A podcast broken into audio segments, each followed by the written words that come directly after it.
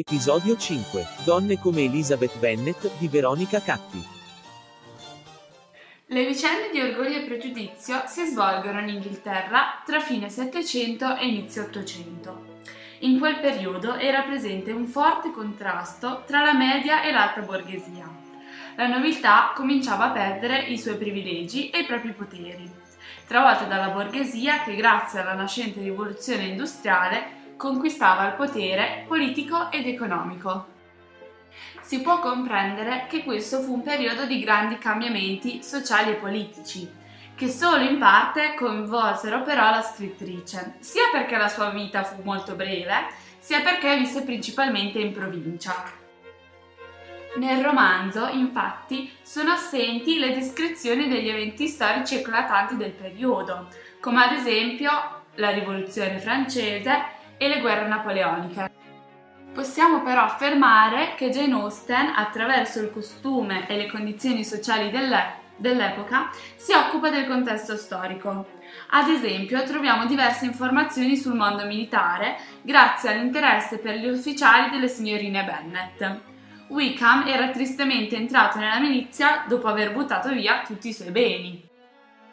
Le sue parole ce lo confermano è stata principalmente la prospettiva di conoscenze stabili, di buone conoscenze, aggiunse, che mi ha indotto a entrare nel Shire.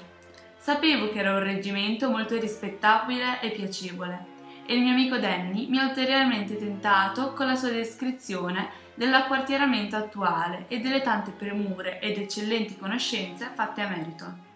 La vita sociale, lo confesso, mi è necessaria ho subito una delusione e il mio spirito non sopporta la solitudine. Ho bisogno di impegni e di vita sociale.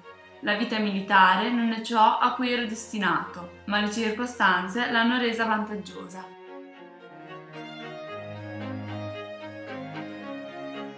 In sostanza, la scrittrice condivide con i lettori del suo tempo il racconto di una determinata realtà sociale, ma non gli avvenimenti politici.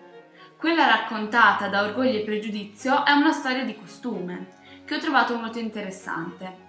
Mi hanno molto colpito i temi che caratterizzano la società in cui vive la scrittrice, le condizioni economiche e sociali delle famiglie, i rapporti tra classi, le convenzioni sociali come il matrimonio, ma soprattutto il ruolo della donna. Nel 1813, quando esce Orgoglio e Pregiudizio, alle donne non era consentito lavorare, non potevano fare altro che starsene in casa, a dipingere, suonare il pianoforte, leggere o ricamare. Potevano solo sposarsi e fare figli. Ma già se decidevano di attraversare la brughiera a piedi per andare a trovare la sorella malata, come fa Elisabeth, arrivando a destinazione con le scarpe e l'orlo del vestito infangati, provocavano scandalo. Jane Austen mette costantemente in evidenza l'interesse delle famiglie e delle ragazze per il denaro e l'apparenza sociale, aggiungendo alla descrizione di molti personaggi anche il reddito anno e la loro proprietà. Personalmente mi fa veramente indignare come viene descritta la questione dell'eredità. Il libro inizia con questo assunto, dal quale consegue tutta la vicenda. In mancanza di eredi maschi, il patrimonio del signor Bennet, invece che alle sue figlie, viene lasciato in eredità con un vincolo inalienabile a un lontano parente. Praticamente all'epoca sposarsi con un uomo facoltoso era l'unico modo per una ragazza di staccarsi dalla famiglia e non rischiare di rimanere sola, povera e senza alcuna protezione. In particolare, l'unione tra Charlotte e il signor Collins è fortemente criticata dall'autrice. Le parole pronunciate da Charlotte Lucas nel capitolo 22 sono l'amara constatazione sulla condizione femminile dell'epoca. Non sono romantica, tu lo sai, non lo sono mai stata. Tutto ciò che chiedo è una casa confortevole e, considerato il carattere di Mr. Collins, le sue conoscenze, la sua posizione sociale, sono convinta che le mie probabilità di essere felice con lui sarebbero un vanto per molta gente nell'abbracciare lo stato matrimoniale. Per fortuna Elizabeth è diversa e non può fare a meno di giudicare duramente il matrimonio dell'amica. Charlotte, moglie di Mr. Collins, Era un quadro pur anche umiliante e al dolore causatole da un'amica che si era abbassata fino a decadere dalla sua stima, si aggiungeva la penosa convinzione che quell'amica non avrebbe mai potuto essere abbastanza felice nella vita che si era scelta. Quando Lizzie rifiuta la sua prima proposta di matrimonio, il suo è un atto di estremo coraggio.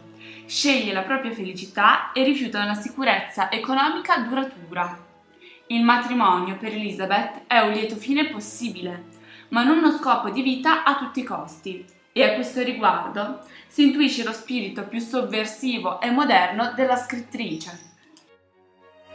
Elizabeth pensa, e anch'io come lei, che due persone debbano scegliersi con molta cura, dopo essersi conosciute bene, aver confrontato gusti e desideri.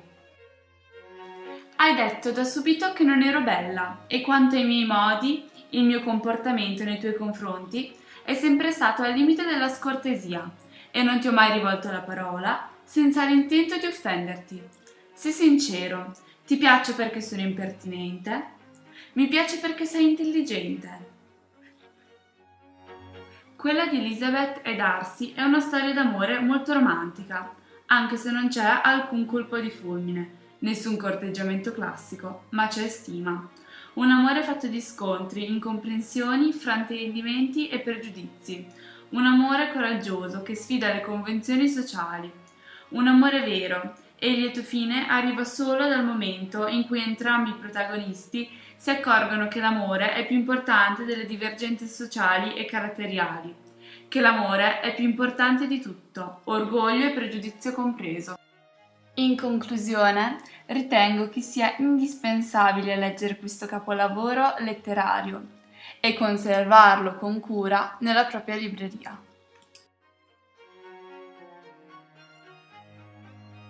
Avete ascoltato il mio libro preferito Orgoglio e Pregiudizio podcast di Veronica Catti.